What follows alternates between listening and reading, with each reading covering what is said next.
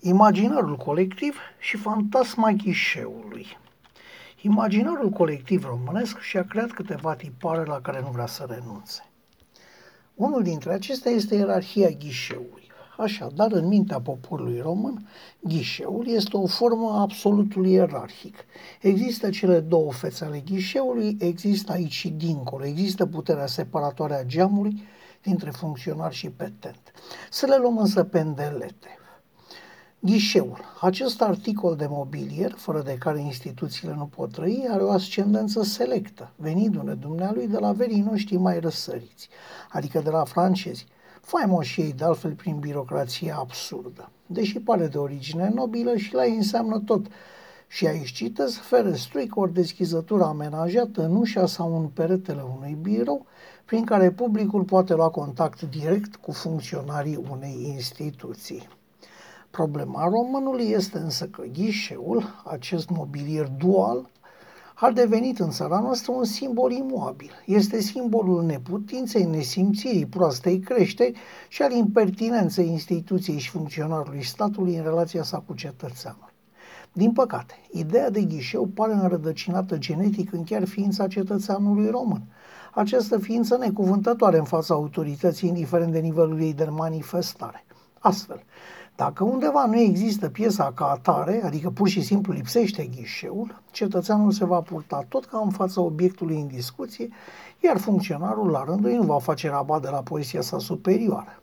Acum să vedem ce este ghișeul. Așa cum ne spune și definiția de mai sus, el este o ferestruică. Doamne, ce le mai place diminutivul acesta în relația cu cetățeanul. Trebuie să ținem cont că un ghișeu are propria lui filozofie de aspect și existență. Un ghișeu trebuie neapărat să ofere, dacă este posibil, nu o deschizătură, nici măcar o ferestruică, dacă se poate o găurică prin care funcționarul să facă instrucție cu cei care îl deranjează în timpul programului. Piesa de mobilier astfel numită este întotdeauna construită așa încât funcționarul să stea bine mersi pe un scaun și petentul în picioare. Funcționarul comod așezat are ferestruica pe la nivelul ochilor, ceea ce corespunde cu pieptul celui care stă în picioare sau chiar mai jos de atât. Cetățeanul întotdeauna se încovoie pentru a spune ce-l doare, se chircește, se ploconește fără să vrea, vorbește la găurică, iar măria sa, funcționarul, la o distanță apreciabilă de partea cealaltă a găuricii, îi vorbește folosind un limbaj delicat și elegant ca un lătrat. Deși ghișeul complotează, cu cel din spatele lui, făcând totul ca tu să simți că ești privit de la înălțimea bunurilor de masă, de vacanță, a zilelor libere, etc., etc., etc., lucrurile se desfășoară mai departe. Atențiune! Întotdeauna funcționarul te va trimite să faci niște copii Xerox pe care instituția nu le poate face pentru că cine are centru de copiere trebuie și el să trăiască. Întotdeauna îți mai trebuie un act. Întotdeauna trebuie să completezi formulare idiote imbecile și de multe ori inutile. Printre acestea se numără formularele care îți cer să scrii CNP-ul pentru că apoi să-ți ceară sexul și data nașterii. Formularele în care pentru numărul străzii ai spațiu de 2 cm, dar pentru numele ei, deci al străzii chiar, de numai un centimetru.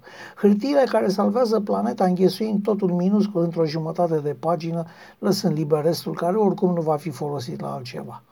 Tot aici regăsim și mania autorităților dar nu folosi în aceeași instituție același font, aceeași dimensiune, aceeași așezare în pagină și a de a nu corela între ele formularele pentru a căror completare pare cetățeanul a se fi născut. Ghișeul, și românii știu bine asta, face de la sine unele ierarhizări. În afară de în spatele și în fața ghișeului, mai există niște ierarhii, la rândul imobile, ierarhii subtile, în care amatorii n-au ce căuta. Astfel, dacă știi pe cineva la un ghișeu, te-ai asigurat o primire mai calmă. Nu ți se va vorbi prin lătrături, hârtiile vor fi bune, nu știu de ce, din prima. Asta dacă doar știi pe cineva. Ah, Doamne, dacă însă ai pe cineva, lucrurile se schimbă radical, pentru că a avea pe cineva înseamnă deja că funcționarul se simte obligat să părăsească siguranța evidentă a ghișeului va ieși din mândra și sacra izolare din spate, va pune sau nu un carton cu misterioasele cuvinte vin imediat și va ieși să discute liniștit, pendelete și prietenește cu cel care îl are pe el, adică pe ghișeu prin intermediul funcționarului.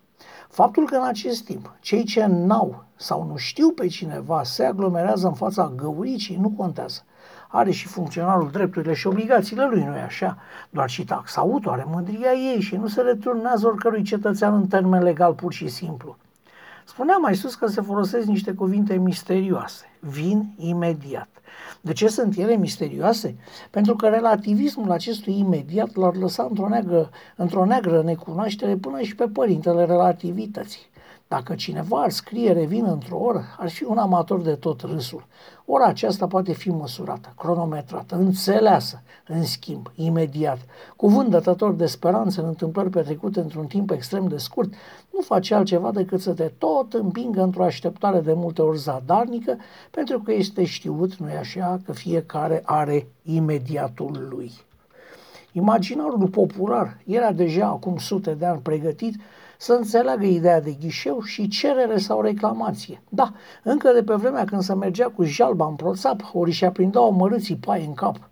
Ciobanul mioritic stă în fața oii și îi spune ce-l doare, în timp ce ea, oaia, îl ascultă parcă din spatele ghișeului, evident plictisită. Să mai spunem că ciobanul a avut totuși noroc vorbind cu aia la ghișeu, pentru că dacă o sunat de urgență nu mai exista Miorița, pentru că o vină ar fi avut sigur și alte apeluri în așteptare, Vrem, nu vrem, suntem un popor ghișeisto-mioritic. Așa ne-am născut, așa vom muri. Se pare că așa ne place. N-ai ce-i face. De fapt, nu. Nu ne place așa. Dar toate guvernările au știut de așa zisul nostru imaginar colectiv și ne-au dat exact ceea ce am vrut. Avem cereri, dorințe și așteptări mici, căpătăm puțin. De ani de zile s-au transformat ele înșile în ghișee instituțiile statului.